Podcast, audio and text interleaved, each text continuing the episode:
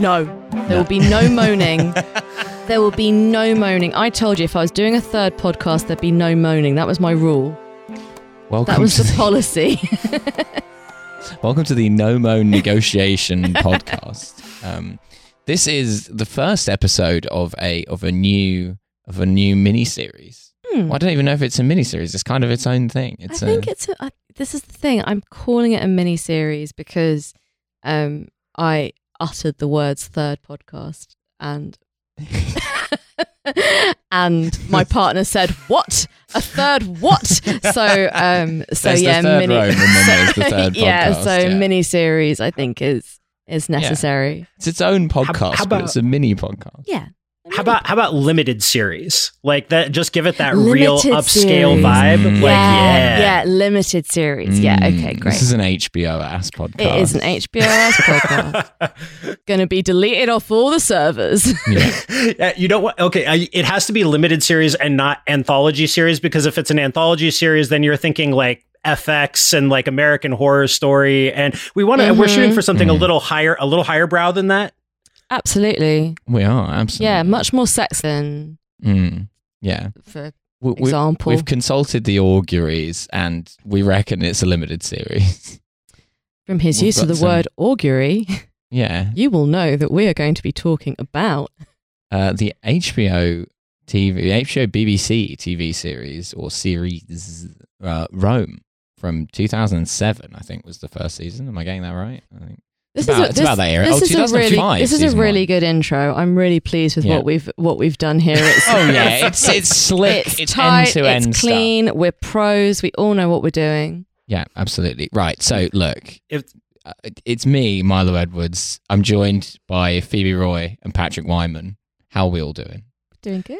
Doing great. Oh, great. Having, having some real flashbacks to mm. the first time I was watching this, when I was just blasted out of my mind on Miller High Life, uh, sitting, in a, sitting in the one uh, roommate's door, uh, roommate's room in college who who paid the extra to get H B O. Oh, uh, yeah. Like, because he had money and none of the rest of us did. So, like, and obviously the money was not going into beer. So mm. I just remember being like seven High Lifes deep on a Monday night, trying to watch the first episode of this show and then falling asleep on a futon. Mm. Beautiful.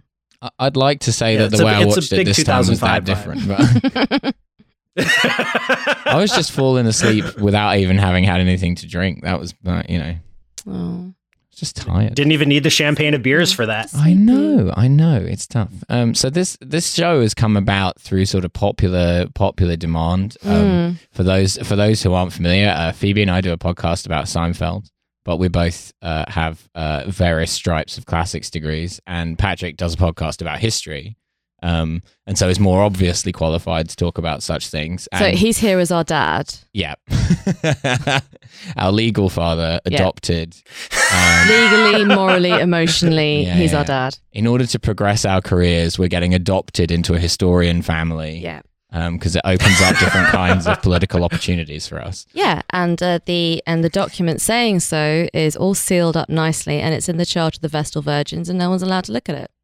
That's correct. Perfect. Yeah. Um, and so uh, we're, you know, the the we're, we're emitting the smoke from the chimney that says a new a new podcast is born, um, and yeah. uh, it's it's going to be about Rome. We're going to be going through the episodes of both seasons of Rome, and we're going to be talking about classic shit. That's mm-hmm. the Yeah, we're in That's our classics right. era. We are. We're not. We're in our Rome era. Yeah, no, none of this. None of this Byzantine shit. None of this. No, no. none La-la. of this. Like, none of this Holy Roman Empire papal state shit. That's not what we're about. No.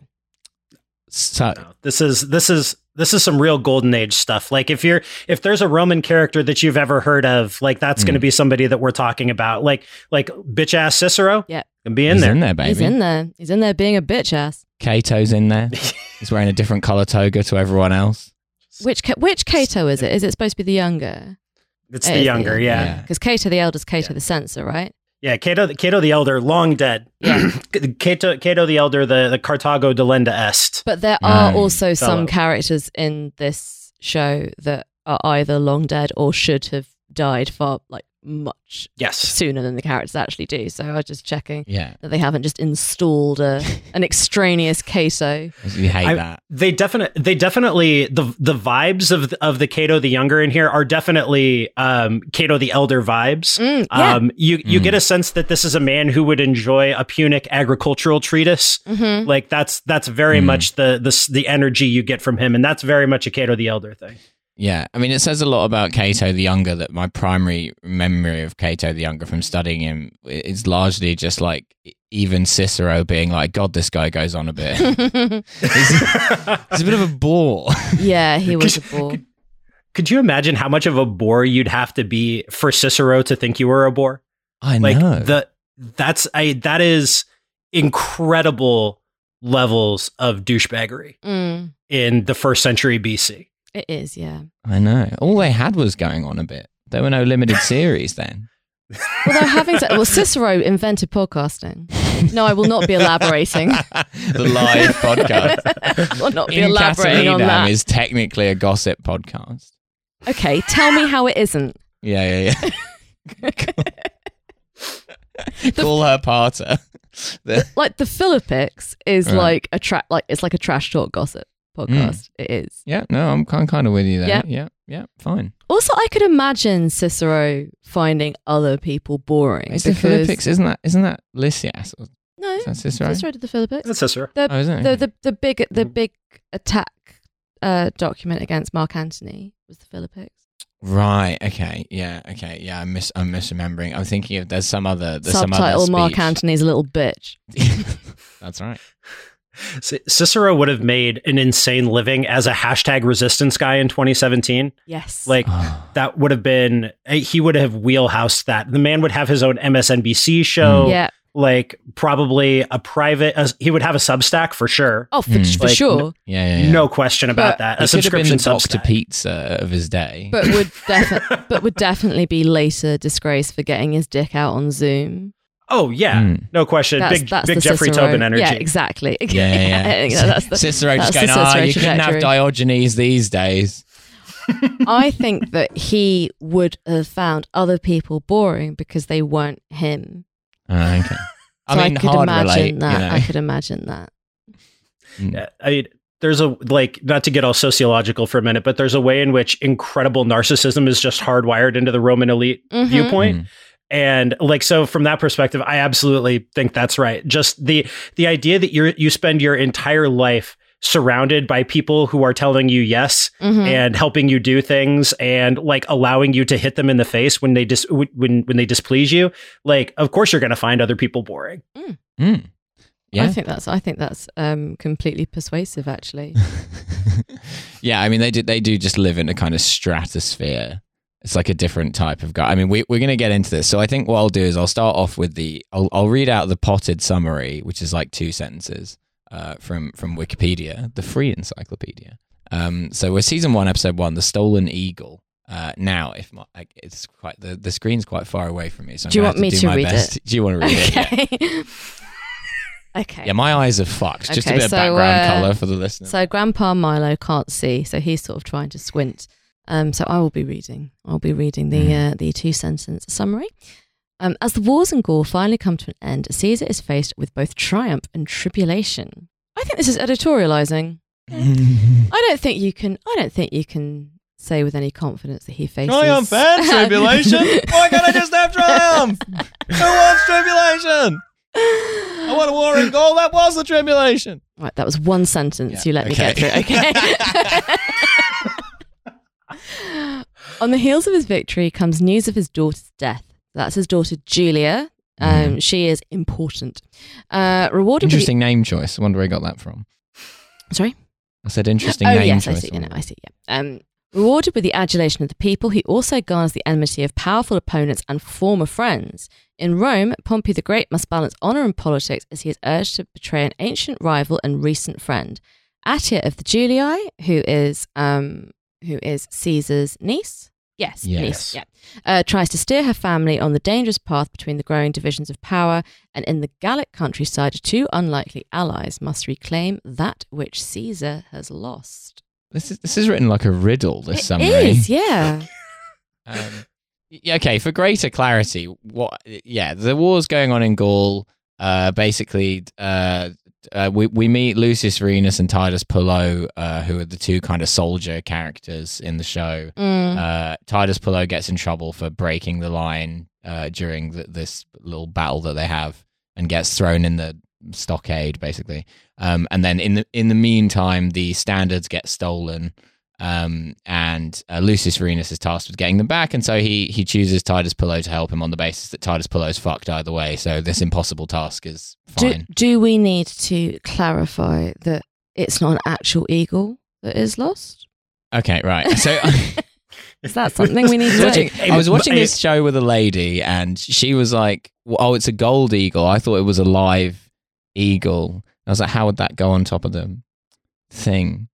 Maybe it's really well trained. Yeah, like it, you could it let it roosts. Hurt. It roosts yeah. up at the top of there. That yeah. would be cool. Yeah. Actually, yeah, that would be that would be sick. Carrying a live eagle into battle. Although, I mean, I suppose you can't really stop it from flying away because they can mm. fly. Like, yeah, they if can. It gets spooked. Yeah, they. I, I don't think an eagle would care for a battle particularly. Mm.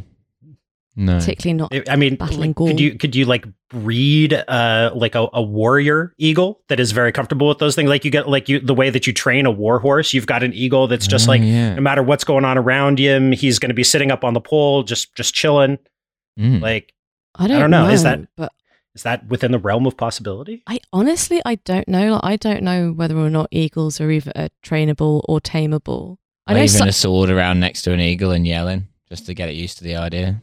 I know some I know some birds of prey are tameable and trainable, but I don't know if an eagle is. Uh, I believe the uh, people of the steppe train golden eagles. Ah. Yes, no, I, I saw, no, I saw a thing about um about the like the eagle hunters of the steppe. Yeah, and it showed them like training the kids on how to like summon back the eagles. It's the mm-hmm. coolest fucking thing. Um. But I don't. I don't know if they could. I don't know if they could have done that then. Um, I, in fact, I don't even know if it would have been a golden eagle. Presumably not. We're getting re- we're getting really deep into the eagle. We're getting lore into here. the weeds yeah, of yeah. the eagle lore. Yeah, I love okay. that, yeah. having having chosen this subject for the podcast on the basis that it's something we all know about. We've immediately gotten into something we don't know about, which is the yeah, trainability me, of eagles. Yeah. Let me let me just quote a uh, let me let me just quote a National Geographic documentary about eagles that I watched while just really stoned seven years ago. And like that's that's the quality of content that everybody is looking for here. Mm-hmm. Oh, a hundred percent. That's exactly what we're after. We need to we need to get some Uz back guests on to talk about the trainability of eagles. Absolutely, yeah. Like, tell me about the Fergana Valley. Tell me about what kind of roosting patterns we've got there. Mm, absolutely. I actually, I really want to know about all of this stuff. I now have, the, I now have this vision of like Caesar's head of procurement okay, look, you saying, can pause the podcast and listen to another podcast about eagle training in the steppe peoples of Central Asia. Like, you can do that. We gotta. We got to find a Scythian with uh, with a real nice um, hmm. like flock of eagles. Is would it be a flock? Is that the term you yeah, would use I would to say refer it's to a, a flock? Yeah, yeah, hmm. like a, a, a guy with a thriving eagle business operating out of the uh, the Trans-Caspian area. Yeah, like eagles are us. Yeah, yeah, okay. mm-hmm. Mm-hmm. yeah. We buy eagles. the the wanna eagles. An, you want to go to an eagle pawn shop?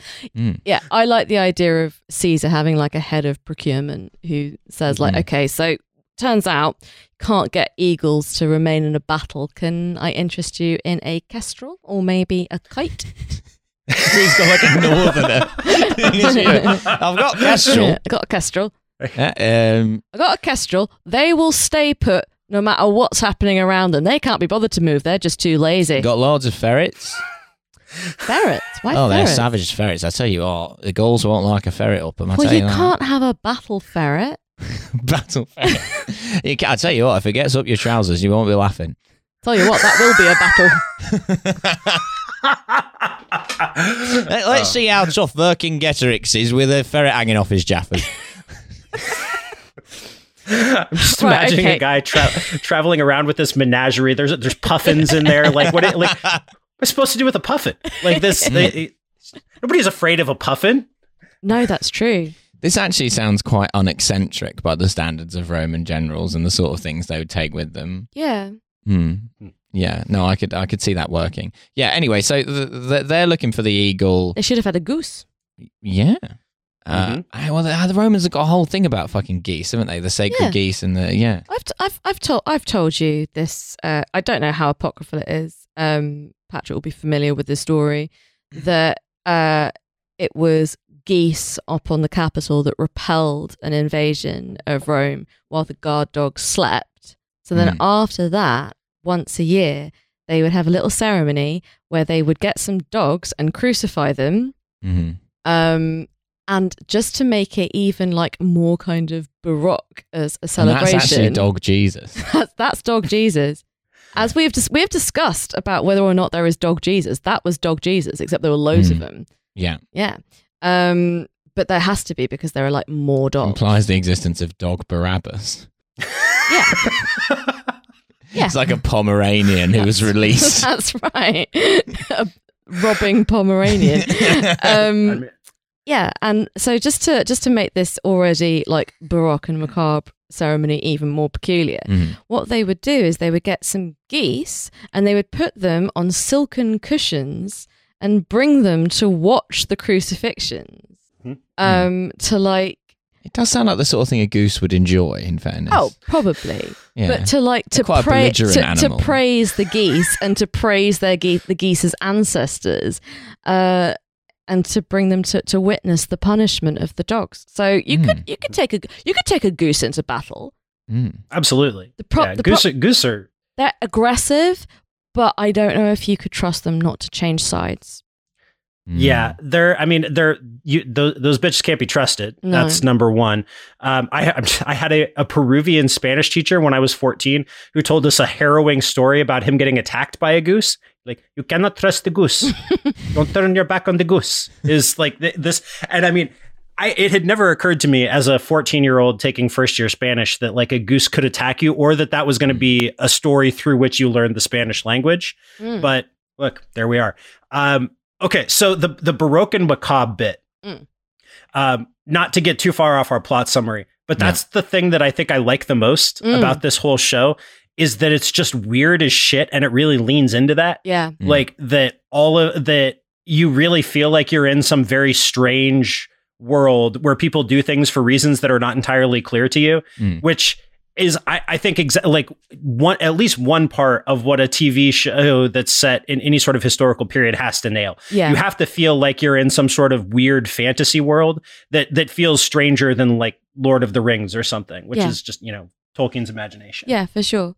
I mean, because one of the things that just really, really got me on the rewatch, um, I was saying this to Patrick before we started recording, is because when I first saw this, this was when I was like, I just started postgrad. So like all baby postgrads, I thought I knew everything about everything. Mm. And it just... You it, got that goose thing in the back pocket. I did, yeah, yeah, I did. Like, I was a little baby goose. And like, um, and like all... Uh, sorry, the like the absolute worst possible thing that could happen was there being a kind of well-received and popular T V show about the specific subject that I was working on, mm. because then I could just be like, just like the like the like the biggest pain in the ass about it. So like, so we'd be like watching it, and like me and my repulsive little friends would be sort of sitting around going, uh, well, uh. that's wrong for a kickoff, and we would really enjoy it, um, but it wouldn't make us very enjoyable viewing companions. And I thought... Writing to the producers of Rome going, not enough dog crucifixions. Well, I mean... Call yourself a T V station. There are not enough gooses on silken cushions either. Mm. Um, but so I, so I thought, okay, well, rewatching it now, I'm really excited to, I'm really excited to rewatch it. Um, but I think I'll be able to m- like much more think of it in terms of like, okay, this is like, this is a kind of televised version of it. And like, mm. like obviously it's got its entertainment value. And I completely agree with what you're saying, Pat, about like, about like the kind of the, the, the, the otherworldliness of it and how like what a necessary aspect. But my two big objections thus far, mm-hmm. first is that the acting is incredibly patchy. So like some people are giving the most like like Ciarán Hinds is such a brilliant choice for Caesar, because like Caesar himself was a kind of spare, bony kind of kind of guy, and Ciarán Hinds is a great big great big fella that looks like a bull, and you mm. wouldn't you wouldn't like um, automatically think of him if you were casting Caesar, but it's like it's like he. Yeah, no, they could have had like Stephen Merchant or something. I would not care for that. I would not care for that at all. Mm, yeah, um, cool. Stephen Merchant wouldn't make a wouldn't make a bad Cicero if they were trying mm. to kind of lean into the into the kind of the comedy side. Mm. Um, yeah, John Burkow as Caesar. For God's sake. Um, yeah, but um, but he does this kind of sort of barely contained chaos and fury, which Caesar must like sort of must have had. I think he does that very, very well. And then we've got this little like. snotty eaten shit playing Octavian, who can't act at all, oh, and yeah. every time he says anything it kicks you right out of the narrative. Um, and then we've got um, and then we've got Atia, who is um, Octavian and Octavia's mother and uh, Caesar's niece, who is playing it like, I can only describe it as um, like if they decided to make a kind of like gritty origin story of like Carry On Caesar. She's playing it like that. She's doing this kind of high camp, um, like high camp lady villain um, uh, expression of the of the character. Yeah, I mean, Polly Walker as Atia is um, that that was that was a formative MILF moment. Oh yeah, no, no, she's a, she's an ul- she's yeah, an ultra MILF. That was I mean I remember like being at school and our Latin teacher like ordering us to watch this show. Have it like the night it came out. So she has not seen the show. And we all came back in the next day like, yeah, well, we definitely watched that. Yeah, well, and, we'll I will, and I will this. be watching it again. Yeah. Because I saw so much more of Polly Walker's ass and tits than my sort of thirteen-year-old self could have possibly hoped. Yeah, so Atia is the matron I'd like to fuck, right?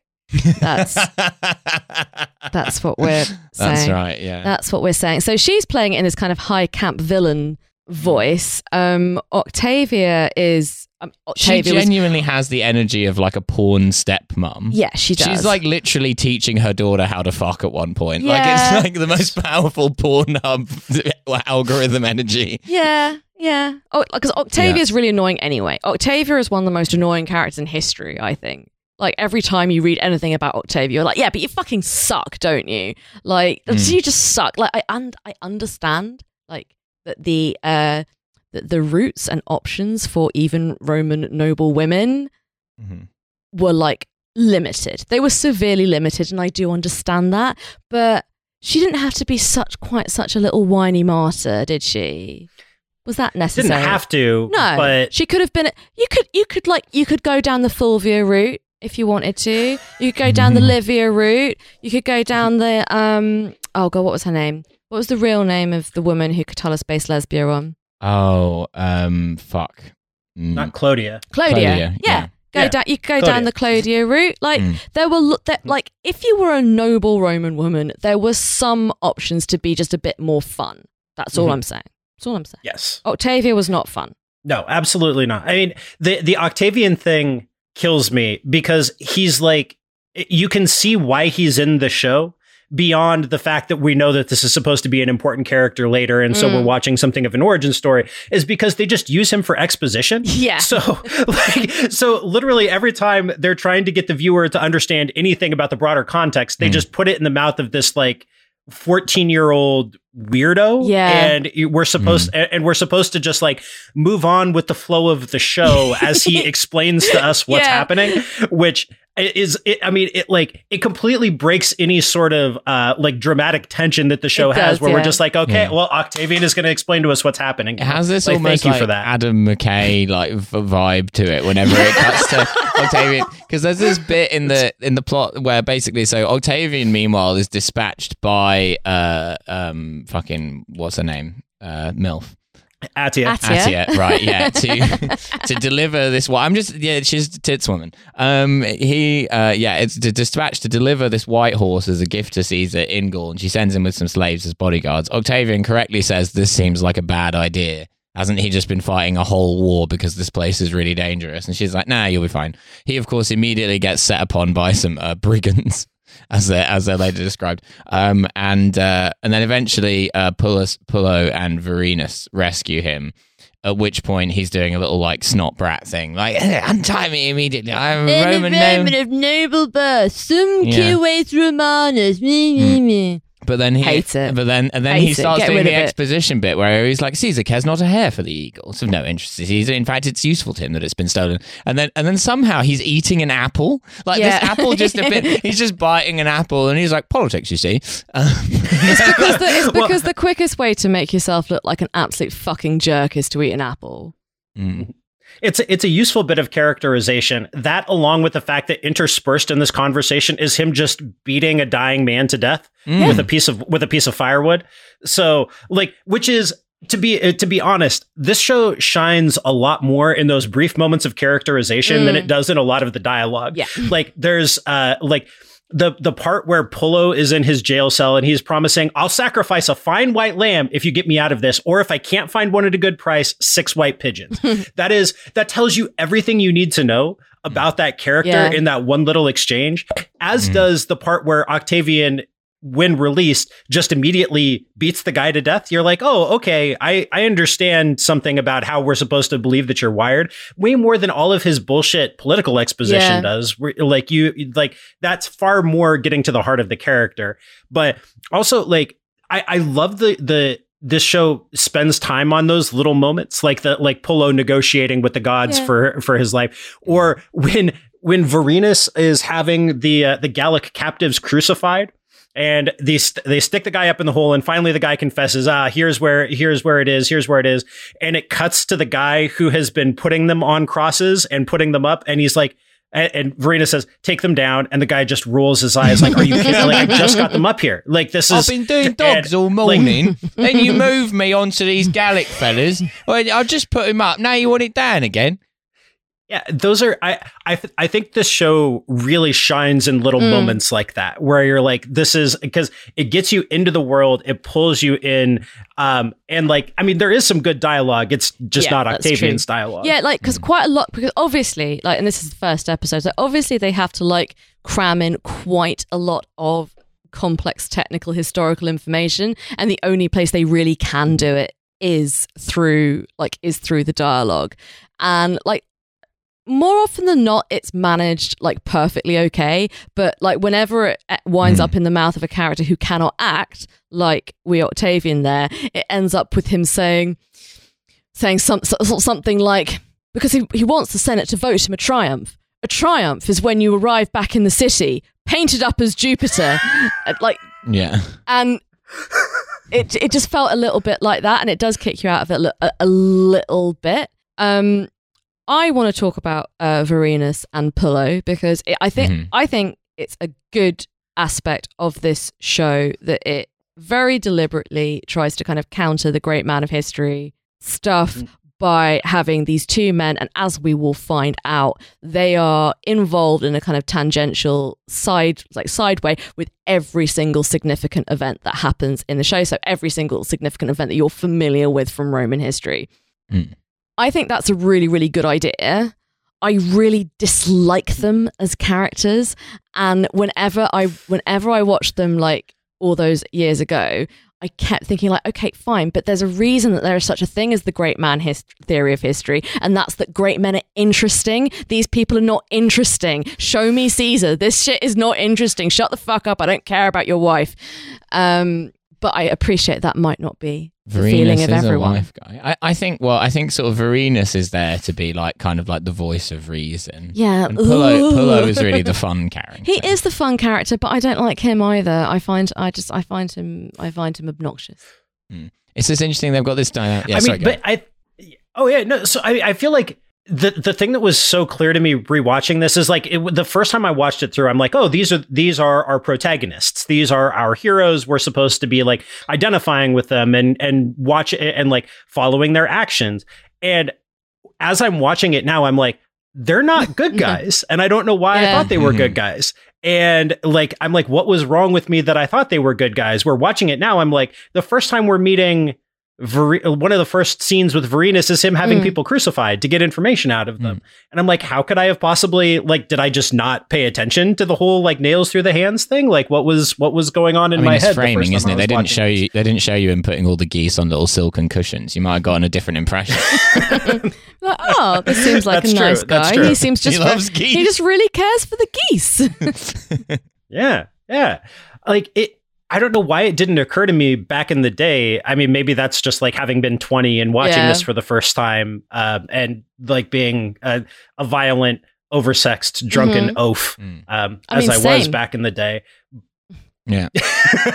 uh, I, I just think like it's it's easy in, in hindsight. It's like the, the dynamics of the show. It's asking a lot more of the viewer than I remembered at first to like understand how you're going to watch it and who you're going to identify with and and who and ask who the good guys and the bad guys are. Like, I think it asks much more interesting questions about how we think about history and and how mm. things happen. Um, a lot of the times than it is as an actual human drama that you're supposed to watch as a T V show. Like, it's got way more War and Peace yeah. in it sometimes than I think makes it a good, sh- an actual good mm. show. And I think that's, I think there's an, like, there's an interesting aspect of that as well, which is that they've obviously like very much like picked and chosen what ancient sources they're going to be using for, like for the characterization. So like, so obviously uh, Octavian coming up with his little kind of, oh, well, Caesar wants to appear weak, so Pompey will get the nerve up to attack him, and then he hasn't attacked, and then he hasn't struck first, and that's, you know, obviously supposed to indicate that this is like that this like little repulsive brat is like how is like housing one of one of the greatest political minds of all time. Fine, mm. fair play. I think it's interesting to uh, to have made Atia a kind of a kind of sexy scheming sort of. Not quite villain, like she's sort of she's sort of doing the best she can for herself and her family within quite limited parameters. But this is very, very different from the Atia of historical sources. Like, she's pretty much the only she's pretty much the only woman who Tacitus thinks is worth a damn.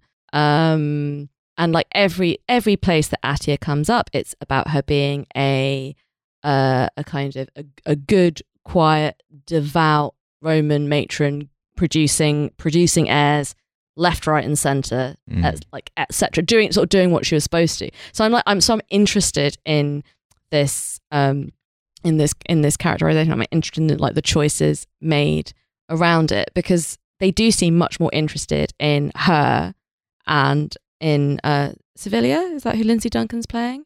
Yeah, yeah, Brutus's mother. Yeah, they seem yes. more interested in those in those two as the kind of as I suppose like kind of two sides two sides of a coin of kind of, of sort of like Roman mummies than they do than they than they seem particularly interested in like the big the big military and political yeah. heads. Although I mean that that's that's going to change as it goes on, but I was just like I was just like interest I was interested in that choice. Servilia's horny, but she's not getting any. This is like a big element. Servilia is horny, yeah.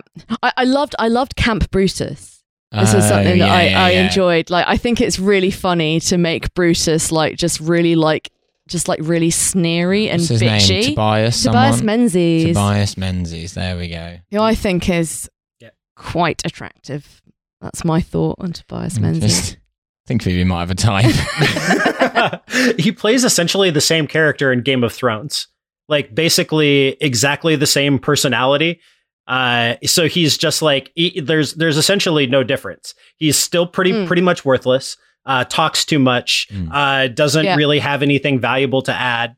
Uh, the, the conversation he has with Pompey, I think it's in this episode where he's talking about how Pompey is lower class, but he's not really lower class, is one of my favorite bits of like Roman snobbery ever. Cause I think, yeah. I feel like that really accurately captures the, like, how do, yeah. how do I talk to this guy that is not of an ancient family like me, but who is a general? What do, what do I say? And also I'm six cups of unwatered wine deep. How am I supposed to, mm. how am I supposed to navigate this?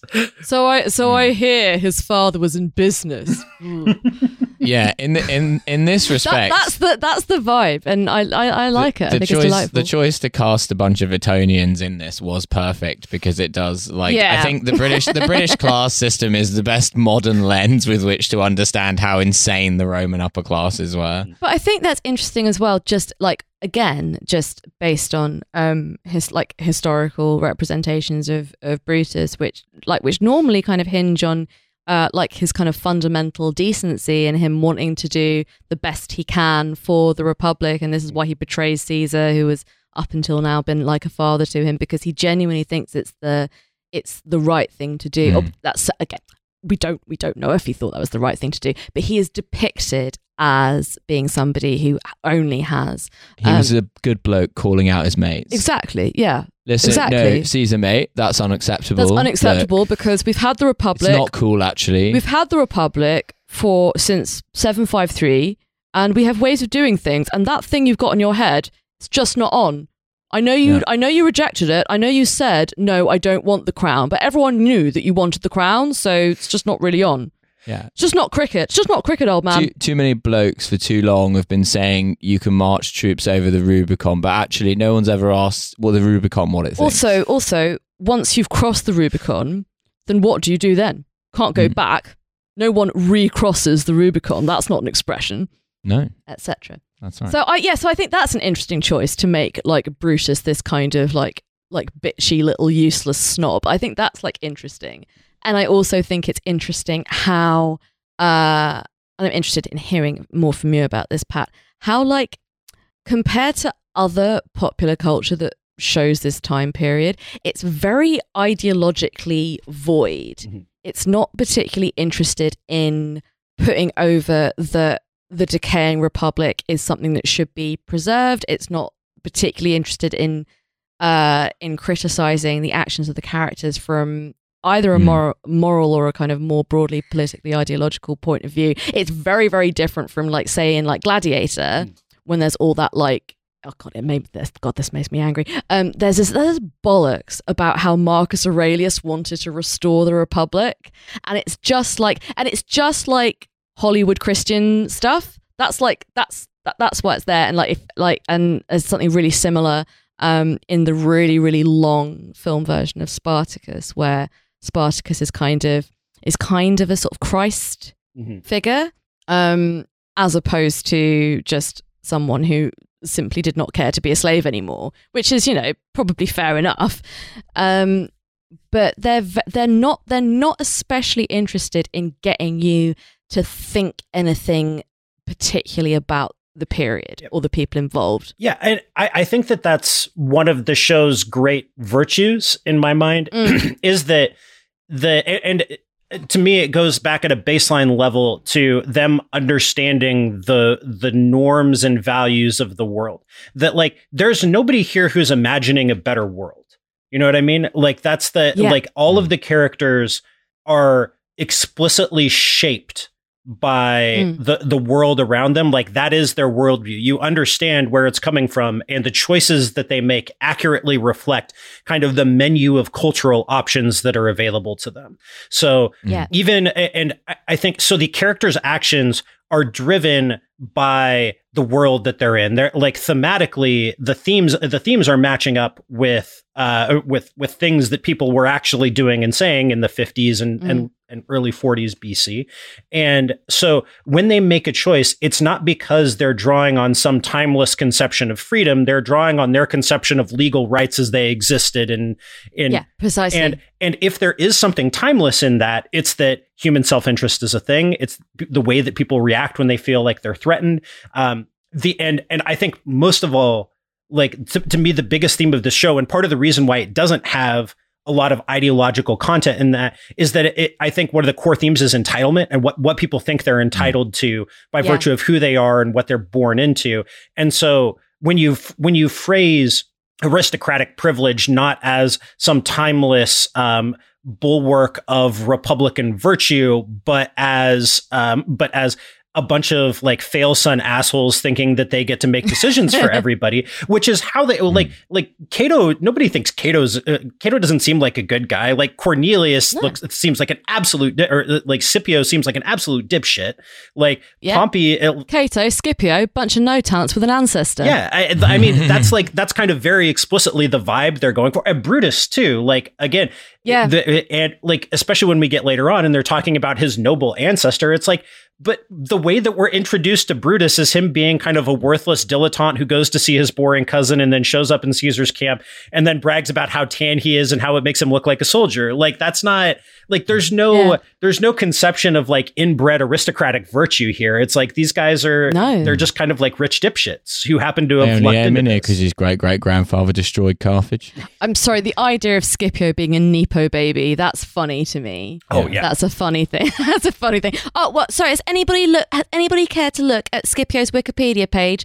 Blue highlights all along, yeah, all down there. And then you've got, and then we've got. I, they do do a very good job of portraying. That's why Cicero. He's in an indie band now. As well. Yeah, that's right. Yeah, I can imagine Scipio being in like Bastille. Um, yeah, I could, I could see that. Um, also a band that could plausibly have a song called Carthage. Very plausibly. Yeah. yeah. Um, yeah, the, the characterization of Cicero is just kind of slightly camply, like kind of just, just the the bit where Pompey is making a speech and then like they're kind of heckling him because uh, he's saying how they shouldn't worry about Caesar.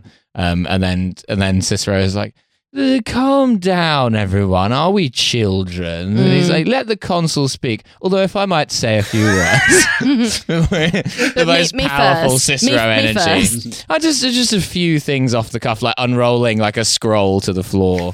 Uh, just a couple of thoughts, really. So my idea is is that someone writes this down, and then I can distribute it so you can listen to it at another time. Yeah. yeah. God, he is a podcaster. He, he is. is. He is. There's no. There's no way around it. Oh um, yeah, and he's got no editor. he just. He just no, up, he does not. uploads raw track straight onto the hosting he, service. Yeah, he's he's raw dogging speech giving. sure, for sure. That's pure pure Cicero nut. That like that Cicero thing. That's one of the best moments in this episode. Because, again, it's like that tiny little bit of characterization where you're like, oh, this guy is just an insufferable dingus. And mm-hmm. that's the mm-hmm. and, and like that's that that that one little bit of dialogue gives us that perfectly. Um, I felt the it, rewatching this, like, obviously, Pompey, not a good guy. I felt worse for Pompey than I remembered. I'm like, oh, he's he's kind of stupid, like, and mm. he's been, he's coasting on his past achievements. And like, basically what he had going for him in his... He doesn't even have his wonderful hair anymore. No, mm. huh, which sucks. Fucking it's the guy from Layer Cake, um, who plays J- Jimmy, the like the like the mob boss in Layer Cake. Mm. Good movie. Um, but it's, it's actually it's a very similar character. It's like a kind of dumb guy who kind of thinks he's in charge, but he's not really in charge because there's actually a guy who's more in charge. More in charge. Yeah. Um, and it's it's actually very. This actor has been cast in two very similar roles, but in very different parts of history. I wish they'd started earlier. I'd like to have seen a Sulla and a Marius. I think that would have been made for some interesting. Mm. Sorry, Pat, I interrupted you. No, no, no, talking no. About Pompey's orange quiff. No, I mean he's like Pompey. Pompey definitely a worse guy in his youth than this. It, I think we're kind of supposed to see him as a sympathetic character where it, mm. they're like, you don't think he's a good guy exactly, but you're like, if you're faced with Caesar's overwhelming ambition, like his actions kind of make sense. And you're like, yeah, you know, I probably wouldn't yeah. want that either. Um, but he is just kind of it, like, he seems like a born loser in this contest. Like we're never meant to understand that he's really got a chance. Mm. Mm. There is a kind of, there is a sort of Democrats and Republicans vibe going on with this sort of era of Roman politics where you kind of like the sort of the Ciceros of the, of the, of the world are kind of like the Democrats in that like they're sort of, they're sort of in the right, but they're also like, they're so out of touch with reality and they're so annoying. And then like kind of, they're just yeah, not like yeah. gleaming coal-eyed psychos. Yeah. And then Caesar like kind the of has this sort of like Trump like quality where you're like, oh, well, he is no, fun. I disagree. I'm pro- no, I'm pro Caesar. I'm pro Caesar. Always have been. Well, what's your problem with Donald Trump? What's your problem with Caesar? That's what I want to know. We do not have Caesar slander on this mm. show. I do have something else to say. Okay. Just go. It's going back to something that Pat said earlier about, um, about like the concept of freedom and sort of other kind of other kind of overarching uh, sort of high, sort of kind of high like high-handed like ideals that the show uh, just very ste- like just very deliberately uh, ignores and doesn't and doesn't sort of invest itself with. It's actually quite consistent with like Roman philosophical thinking, because like at least part of like the kind of the Roman conception of liberty was you have liberty. Your liberty is to follow the laws and to vote and to vote in elections. That's your liberty. That's what you got. You know, take take take it or leave it. Like the idea of there being any kind of innate human freedom or innate human liberty was completely alien to them, and that's I think is and that I think is expressed very well in like in in the kind of the tone and ethos of the show. Right, listen, the average Roman citizen can watch more dog crucifixions in a week than an ancient Greek could have seen in his entire lifetime. That's, I mean, that's true. That, if that's not freedom, I don't know what is. Are we talking about quality of life here? Like that's, uh, you know, that's that's an important component. No, I, I mean, I think uh, if you, I think you raise a really good point there. And it's clear to me in making this show, like, The the people who were doing the writing and who were thinking about the themes and who were plotting it out, like they they were steeped in the material in a way that is not necessarily true of like the people who made Gladiator, right? Like Gladiator yeah. is very obviously like a reading of modern politics onto an action movie set that just happens to be set in ancient Rome. It is a period piece yep. and not a historical drama. Mm. Like a period piece in the sense that like they got costumes and like they're talking in the way that you would imagine somebody to talk in the past. And like, you know, it, it yeah. look it looks like it belongs in that period, but it it in no way reflects the actual values or ethos of the period. Mm. And I think that like whatever Rome doesn't get right about historical details, whatever flaws it has as a uh, as an actual T V show, and there are many um, that I'm sure the will, MILF hadn't been invented yet. Yeah, for example. Well, well, so I mean, Polly Walker is kind of the er prestige T V MILF. Looking back on it, like mm-hmm. I don't think you can have a yeah, Cersei yeah. Lannister without without Polly Walker in this. No, no, no. I, like there's something. There's she. She was blazing some very important um, prestige T V MILF ground, which uh, I think we should celebrate. But yeah, I, I think like the this is this is kind of a uh, this show is in some some deep way an homage to getting out of your own head and your own concepts of what of what's right and what's wrong, and like taking seriously yeah. the idea that other people believe other things. And then yeah. following that premise through to build a whole world out of it, which is a lot easier said than done. And they do it really effectively and in a lot of different ways. I mean, like the scene, again, like a little tiny thing, but when Octavian just like slaps the slave who touches him. And mm. like, or when they're, you know, you hear the moaning in the background as they're driving the slaves into the pen, and the the one and Caesar's head slave is like discussing pricing with the really seedy looking slave trader.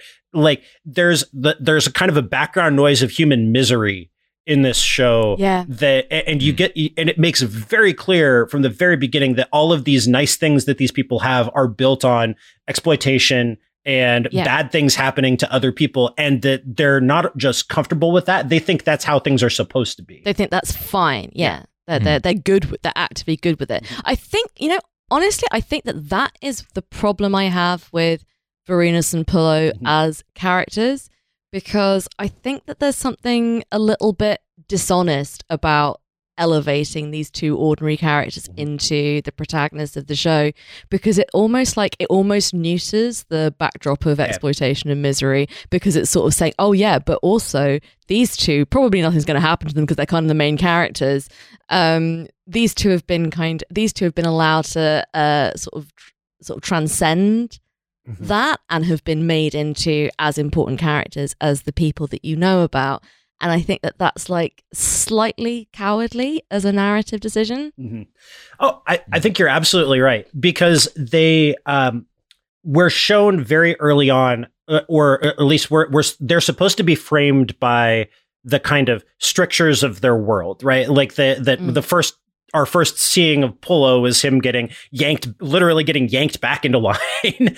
So like we're mm. supposed to understand that there's this, these frameworks, and then immediately those two characters are pushed beyond the frameworks, right? Like they're taken out of the camp, they're taken mm. out of the legionary life. Yeah. And then in future episodes, you know, their, their involvement with the kind of structured world of Roman authority is tenuous at best. So yeah. like they're, mm. so It makes them un- it makes them more fun. I think more fun as protagonists in a show sense, and it also makes them less representative of an actual t- yeah. of the actual time period. And also, they can do because they can do more with these characters because they're not they're not constrained by historical fact. Mm-hmm. Um, so they can pretty much have these characters do pretty much anything within like within like certain kind of, you know, constraints of realism. But for example, like we like I think one of the reasons that uh, Pompey strikes us as a as a pathetic figure is because we know what's going to happen to him. Yeah. Um, mm. and I think it's I think it's like good for historical fiction to put in some characters that you actually you can't just look up what, what happens to them, and so there is like a kind of there's still some kind of like conflict and peril mm-hmm. there, and mm. I think that's pro- probably quite a good way of doing it. But I think yeah. it does I think it does water down the point that they're making a little bit, which is that this uh that this that the structural authority and the nice lives of people is built on the backs of ordinary people mm. in a very explicitly violent way. I think what's quite fun about the Vorenus and Pullo as characters is that they have their sort of own class dynamic going on between the two of them. Yeah, because Vorenus is a is a centurion, which I guess is like somewhere in the modern equivalent between being like a kind of like g- grizzled owner, grizzled colour sergeant who's been in the army for like twenty years, or like a kind of young junior officer kind of thing. And then Pullo is like a sort of like thuggish kind of grunt. And then, but Pullo is this huge guy and Vorenus is a small guy. But you get that fun dynamic where Pullo breaks the line in the, and then they end up, they're dragging back and they have this little fight and Pullo hits him. And then Vorenus just shunts him in the stomach with his shield and then like clocks him around the head. And there's this kind of thing like, yeah, you might be a big guy, but I've been in the army for twenty fucking years kind of. And then similarly, like Pullo thinks Vorenus is posh. You calm down, Pullo. Calm down, you yeah. behave yourself. Yeah, like terrifying little guy is you such an army down. Energy. Yeah. Yeah. The yeah. little the little sinewy so, fuckers. Yeah, wiry little psychos. Yeah. Um, That's... One of the things that's super enjoyable about the two of them as characters, whatever their flaws, is that they are both deeply Roman types of guy. Mm. Like that there's that you can I, I like that if you're thinking about a Roman army camp, there would absolutely be Lucius Vorenus there, right? Who's like who's bitching and moaning about how they're not doing things the way they used to do it in the time of his ancestors and how his ancestors fought at Zama and like all of this like just like, yeah, oh, so your people have been have been killing foreigners for centuries. Like, that's that's your family accomplishment. Like, good for you, man. Like, yeah, well I'm, I'm glad that you take pride in that. And whereas Pullo has no idea who his father is. Hey, probably an Ubian. Yeah, that's, that sounds right. Like, mm. I, I ride I ride well. Um, and so you have, uh, they're like, on the one hand, you have this like gutter thuggery, which is what Pullo is, which is what Pullo represents. And the other, like the kind of high minded uh, Republican tradition. And what both of those things lead to is them killing inordinate numbers of people who don't speak their language. Yeah. Like that's that you have you have two very different paths to roughly the same outcome, which mm. is Romans doing bad things to other people. Yeah. yeah. But Vorenus kind of thinks of Pullo as doing it in a kind of, uh, you know, um, uh, unmannered way. way. Yeah. yeah. um, and it's so funny, that little bit where uh, uh, he, Pullo's like, well, what? Since I'm dead anyway, what's to stop me just killing you and running off? And then and then Vorenus, without a hint of irony, says, like, well, your sense of honor to the thirteenth Legion. yeah. yeah. Yeah, that is good. That is a good bit of characterization, that is. Yeah. Yeah. Um, but it's, and it's also funny, I think, to see this kind of like uh, class dynamic playing out, where there he is kind of going like, I'm posher than you, you're a, you're a fucking thug. Uh, meanwhile, like there are all the like the Caesar and co in the kind of stratosphere who aren't thinking about them at all, who yeah. are like who are calling Pompey working class, you yeah. know, like that. yeah. Well, when when Brutus is like he's he's a touch vulgar, or, or when he's talking about Mark Antony, yeah. uh, no no family at all. That's a great one. I the okay. So one of the all-time great entrances for any character in any T V show is when Mark Antony walks in and he says, "Brutus, me old cock." Yeah. Like that's that is absolutely. Does he slap him on the arse perfect. As well? I think there was something of that nature. It's, that sort of thing, yeah. Yeah. Yeah, definitely some uncomfortable physical contact that Brutus was not looking for. He like, asks Brutus how his mother is and then immediately interrupts him uh, and starts thinking about something else. It's interesting as well, um, from a like a pop cultural perspective. I think the character of Mark Antony has, like, in terms of kind of like lenses of reception, has uh, has really, really benefited from the fact that like an entire generation of people grew up associating him with the young Marlon Brando. Um, because like, Like I rem- like I remember when I started doing Roman history, and like I had like residual fondness for for Mark Antony. Like whenever we appeared, I was like, "Oh, well, Mark Antony, Mark Antony's a he's a he's a gorgeous creature, isn't he?" But it's because I had this picture in my head Look of him. How they massacred my wife. But that's like that's this, that's young Brando. He didn't start talking like that until loads later. Mm. Loads later. Fine. Have you ever seen that production of um, Caesar with Brando as Mark Antony? No, I haven't. Good. So as as Alice informed us the other day, who was it who said about Brando that he was the kind of guy who'd fuck a mailbox? This has come up before. Yeah, no, Alice was telling us on oh, the podcast. Right, okay. like, I think it was Quincy Jones who said that. Oh, okay. Yeah, mm. there, well, there's the great story that he that um uh that Brando was uh, having an uh, was having sex with Richard Pryor while Brando was under surveillance by the F B I. So mm. there is a so there is an audio tape somewhere out there uh, in the uh, presumably in an F B I archive of Brando blowing out Richard Pryor's back. Amazing! Like that, that just is a thing that it, that's just a thing that exists Incredible. Somewhere in the world. It's a weird thought that Trump's probably seen that. Oh, one hundred percent. Yeah. That'd be the first thing I'd do. If I, in the unlikely event of me being elected F B I president, I'd be like, right, okay. All right, what's the weirdest shit what's you got? What's the weirdest shit you can show me? Weirdest and hottest. We'll start with weird. Yeah, yeah, yeah. Mm-hmm. Okay, J F K, who did that? First of all. First of all, some, one oh, of you knows. One of you. Okay, there's there's a zero percent chance that Donald Trump was president for four years and didn't get multiple presentations on J F K. Like, just purely to satisfy his own kind of lizard-brained curiosity. Mm. Like, we've had to necromance Jim Garrison. Now, the U S government will have you believe. That's what we want. That's what we want. Yeah, ancient Rome, Jim Garrison. There you okay, go. Okay, no, stop that. You stop that this minute. It's too early in this series for that. Cato the Younger would. Stop it. Yeah, no. There's something, something to be had there. Um. Yeah, I'm trying to think if there are any important plot beats in this episode that we haven't covered. Oh, Atia tries to marry off Octavia to Pompey. And it fails. Um, but not before... She's insistent that he can sort of try before he buys and fuck Octavia. And she's like, like right now, for example. And Octavia's looking at... They've got Octavia kind of made up like a clown, mm. which is at least a bit host- historically authentic. Um, yep. They love being More super arsenic. White. More arsenic, yeah. Um, and so, uh, yeah, she has sex with Pompey. He, do- he does some kind of like lechy looks. Um, and then he goes off and marries uh, Calpurnia instead. Mm. Um, and then there's this great scene where Atia is like, if you'd sucked him off a bit better, we wouldn't be in this situation. Why couldn't you listen to your old ma? Yeah, the the part where where Atia is trying to sell Octavia on it, and she's like, I'm told he's a perfectly competent lover. Like... That's the, like that like that's your selling point, like that he's like he's he he's a reasonably decent dick slinger, like that's Yo, how we're Pompey gonna get Magnus you to marry by Pompey. Name Pompey Magnus by nature, he's laying the pipe out here. Yeah, yeah, yeah. He, he's laying whole hypercourse in the pussy, for God's sake. Jesus God. Yeah. Oh my God, that's Ooh. Right.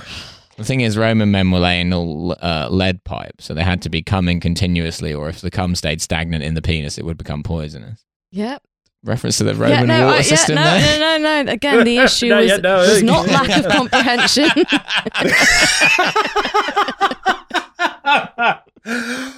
Roman men's dicks were just like fire hose. God's sake. Well, I mean, could you could you imagine the kind of uh, the kind of sexually transmitted diseases that your actual uh, that your average upper class Roman man was going to pick up over the course of his life? Oh, yeah. Because again, like as as with Marlon Brando, just just would fuck a mailbox. Yeah, Roman mm. upper class Roman men would have sex with anything. Like yeah. so, like I mean, that's gotta like just the imagine the disease ecology of an upper class Roman man's genitals. I mean, we're talking about some, just a disgusting um, array of bacteria and viruses. But do you think at mm. that point it was it was sort of like a kind like a like I don't know like Ronnie Wood or sort of Keith Richard, where like if they stop taking drugs they will die because they are just like held together with chemicals. Mm. So maybe like mm-hmm. the only thing that was like keeping them upright was just like being riddled. Yeah, no, we, we've got to pick up that new strain that's in from Illyria. Yeah, otherwise, otherwise big trouble. Yeah, big trouble. I'm gonna get that. I hear, I hear the Cappadocians are moving with some funky gonorrhea. We gotta funky gotta, gonorrhea. Gotta bring that in. Well, that's worse than what I was gonna say, which was something about Big Trouble in Little Vagina. But, but that's, I don't know. I'm not happy yeah. with it. You can delete that funk, if you like. Funk the goose on the Capitol Line Hill. She honked on my goose until I capitolined. That's right. Right. right. That is there right. we go. Yeah. Um, I don't think there are any further yeah. plot points. I think yeah, I'm the ha- episode kind of winds up with uh, Vorenus and Pullo rescue Octavian, and they also retrieve the eagle, which they discover has been stolen by a slave of Pompey Magnus mm. and his slaves who are kind of posing as Gauls. But so it's a kind actually. of false flag. Yeah, it's a full, it's a false flag operation. It's a, with an actual flag. Yeah, yeah, a false, a false eagle. Um, yeah, um, and th- this this was the point at which my friend said, "Oh, it's not, it's not a, it's not a live eagle, not a live eagle." Yeah, um, great, amazing stuff. Um, yeah. So anyway, uh, yeah, and then so then. Uh, In, in a in a foreshadowing, let's say, of events to come, Caesar ships Pompey the head of this guy, and it's like, one of yours? Question mark. That is a bit of foreshadowing. Yeah, let's just let's just say Pompey Magnus could have been the inspiration for the film Seven. That's right. Mm. What is in the box? What is in the box? Yeah. Who knows? No yeah. one will ever know. Giving, giving a very bad TripAdvisor rating for his holiday in Egypt. Um, So that's episode one of that's uh, epi- Rome. That's episode one. I think I'm happy that we've uh, covered everything that we need to cover. I think so. Do we have any final comments or thoughts? Yeah. I, so it's weird watching this after like two decades of prestige T V. Mm. That's yeah. the, like, because there's stuff that looking back on it seemed like, I like, I couldn't believe that they were doing it in a T V show at the time. Like, I, cause I think this was actually the first like prestige T V series mm. that I watched. Like, I don't think I had watched, I hadn't watched The Sopranos. I hadn't watched The Wire, like by the, when I started mm. watching this. So I'm like, I didn't know that that was stuff that you could do on T V. Sure. And I remember that being You've like, never seen a MILF before. No, I, well, well, no I, one had. I'd seen no. I'd, I'd never seen a MILF on, uh, on T V, only on much smaller screens at that point. The, uh, the, So, uh, so I, it You'd was just like on it, Game Boy Advance in those days. Oh my goodness! Um, yeah, no Game Boy. Yeah, it was. I we're, we're talking Game Boy Color. I'm I'm older than a Game Boy Advance. Oh, I had a Game Boy uh, Color. Hell yeah, back in the day. Yeah, yeah. I found mine the last time I was home. I'm like, what am I supposed to do with this now? I mean, do the batteries still work? Do they make batteries for mm. a Game Boy Color? Shoving my Polly Walker titties cartridge in there and. Just let's let's see if it still runs. Blowing some dust off the old girl. uh, still works. Still yeah. works. Can confirm. Mm-hmm. Uh, the but no, it's just weird. Like after watching, you know, two decades of prestige T V, where so many of the things that they did in Rome, which I now know were things that had been done on The Sopranos mm-hmm. and and The Wire before that, like where. That now seems de rigueur, but at the time it was like, oh, like we're kind of breaking new ground in terms of what you can do in a T V show, in the sets too, right? Like yeah. that was not stuff you were seeing in T V shows, you know, fifteen, eighteen mm. years ago. And so it's worth kind of treating it as an artifact of its age. Yeah. Yeah, like yeah, yeah. The, it, the, that it is a kind of a, a representative of a past age of making T V, even as it's like the first thing or one of the first things in a new kind of wave.